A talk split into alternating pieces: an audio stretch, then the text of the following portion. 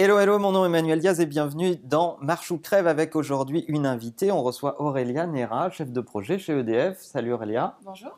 Euh, c'est une belle histoire parce que EDF m'a contacté en regardant la chaîne en disant nous aussi on fait des trucs innovants, on fait des trucs pour nos clients, pour les startups, pour tout un tas d'écosystèmes et c'est ce dont on va parler aujourd'hui.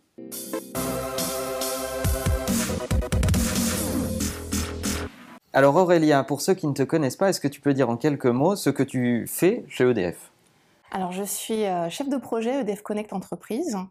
Euh, c'est une plateforme euh, numérique qui propose des services pour les entrepreneurs, des services plutôt innovants qui sont là pour leur faire gagner du temps, afin aussi qu'ils se concentrent sur leur business. Alors EDF, on a l'image d'un d'un mammouth en fait, d'une énorme boîte difficile à faire bouger et avancer, etc., etc. Et vous m'avez contacté en me disant euh, non, il, se passe des choses, on fait des choses, tourner vers nos clients pour leur faciliter la vie, pour être un vrai partenaire pour les PME. Euh, Qu'est-ce que vous faites à ce sujet? Le côté mammouth, on nous le dit souvent, euh, à commencer par les startups et les clients qu'on va voir. Ils sont très surpris par la démarche et en même temps, dès qu'on la leur explique, ils adhèrent complètement. Donc oui, aujourd'hui, au sein d'EDF, il se passe plein de choses. Euh, et avec ce projet-là, en fait, nous, on a décidé d'aller voir les clients et de leur demander directement, vous avez besoin de services, dites-nous de quoi vous avez besoin. Et nous, on s'engage euh, bah, à faire tout notre possible pour les développer, qu'ils arrivent plus vite sur, sur le marché, disponibles, et pourquoi pas aussi en ayant recours des start pour aller plus vite et puis pour euh, aussi euh, trouver de nouvelles solutions. Ça veut dire que vous avez crowdsourcé les idées chez les clients dans un premier temps Oui. Euh, et que de l'autre côté, vous travaillez aussi en partenariat avec certaines startups On se met vraiment tous autour de la table. Il y a à la fois le côté euh, co-innovation, mais aussi voilà co-création des produits et services avec les startups. À chaque fois, c'est euh, une nouvelle aventure. Donc nous, on prétend pas entre guillemets bien connaître le monde des startups. Hein. Le projet, il est assez jeune, on a à peine un an. On découvre ce monde-là. Il faut qu'on effectivement qu'on s'harmonise en termes de, de, rythme de travail. Le côté startup, ça va beaucoup plus vite. Donc c'est super parce que ça nous challenge énormément et on adore ça.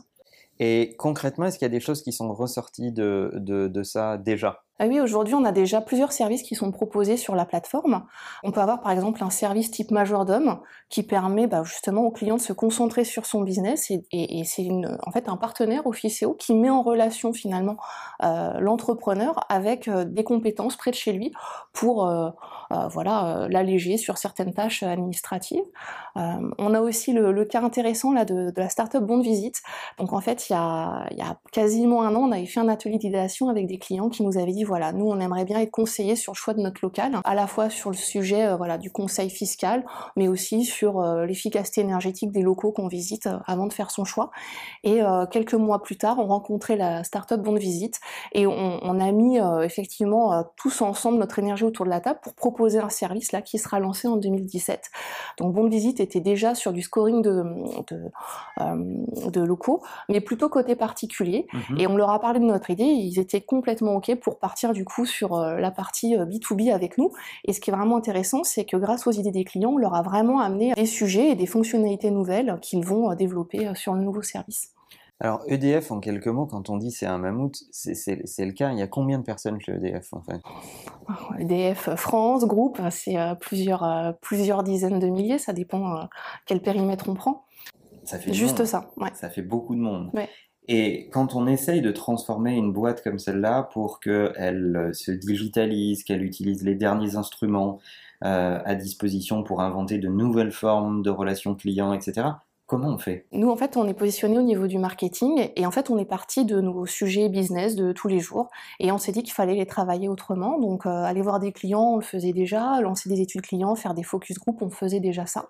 Maintenant, on a essayé de le faire de façon un peu différente au travers d'une plateforme numérique qui remplace pas d'ailleurs les ateliers physiques, ça va vraiment ensemble, mais c'est ce qui nous permet aussi d'avoir une visibilité dans un monde actuel qui est euh, énormément digitalisé et qui nous permet en fait d'avoir une fenêtre et avec les clients et avec les startups. On a fait plusieurs plusieurs virages déjà depuis un an.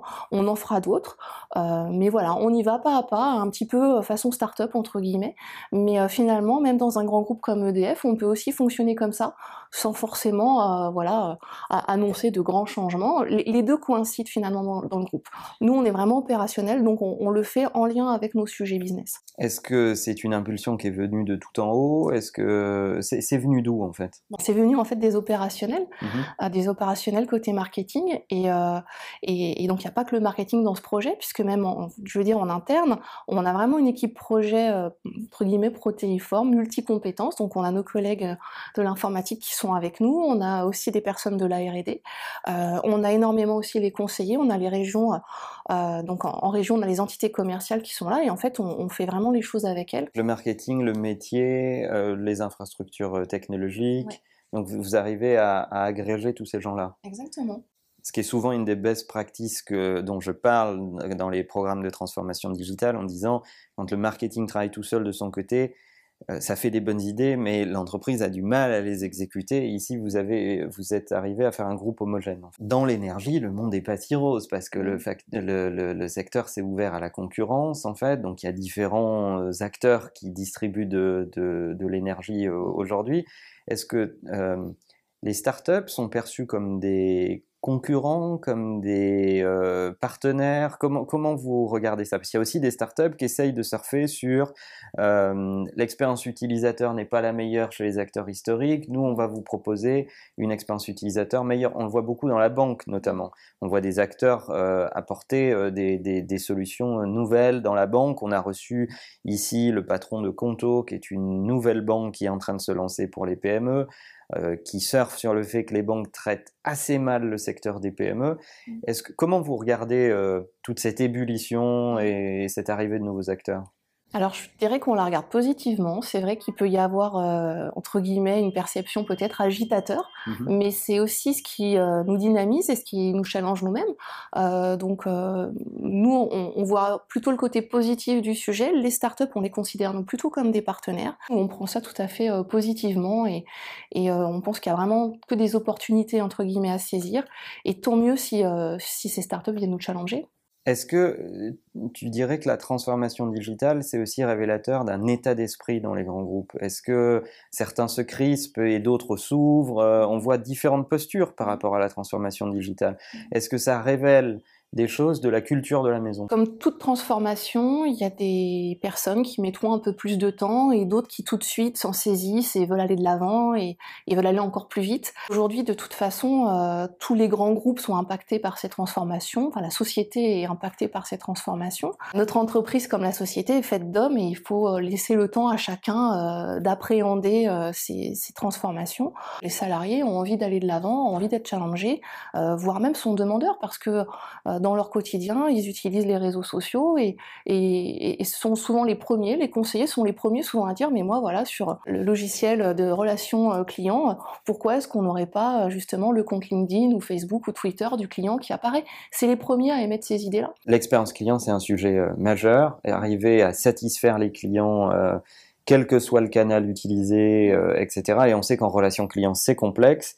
Euh, moi, j'ai pour horreur des gens qui m'appellent au téléphone euh, et je préfère les emails ou qui m'envoient des DM sur Twitter, etc., etc.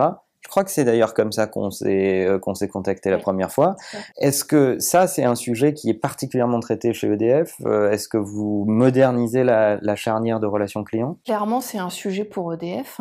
Ne serait-ce qu'au niveau du projet EDF Connect Entreprise, on a des demandes clients qui nous arrivent sur des questions sur la facture.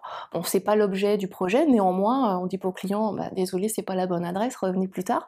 Non, non, bah, aujourd'hui, on, on, les traite un petit peu comme tous les grands groupes sur les comptes Twitter ou, ou autres. On est souvent sollicité. On essaie justement de ne pas laisser le client dans une impasse. Écoute Aurélia, merci beaucoup. Merci de ce témoignage. Euh, c'était euh, intéressant d'avoir l'avis d'un très grand groupe euh, qui fait face à sa propre transformation. Je sais que vous êtes nombreux à vous dire, moi aussi je fais des choses, je suis une start-up, je bosse dans un autre grand groupe ou autre. N'hésitez pas à laisser un commentaire ou à me contacter si vous souhaitez apporter un témoignage. La chaîne est aussi ouverte aux interviews comme on l'a fait aujourd'hui, dès lors que vous avez des choses innovantes à partager avec notre communauté. quelle est la chose que tu n'as jamais dit sur Internet et que tu peux dire aux gens qui suivent Marche ou Crève?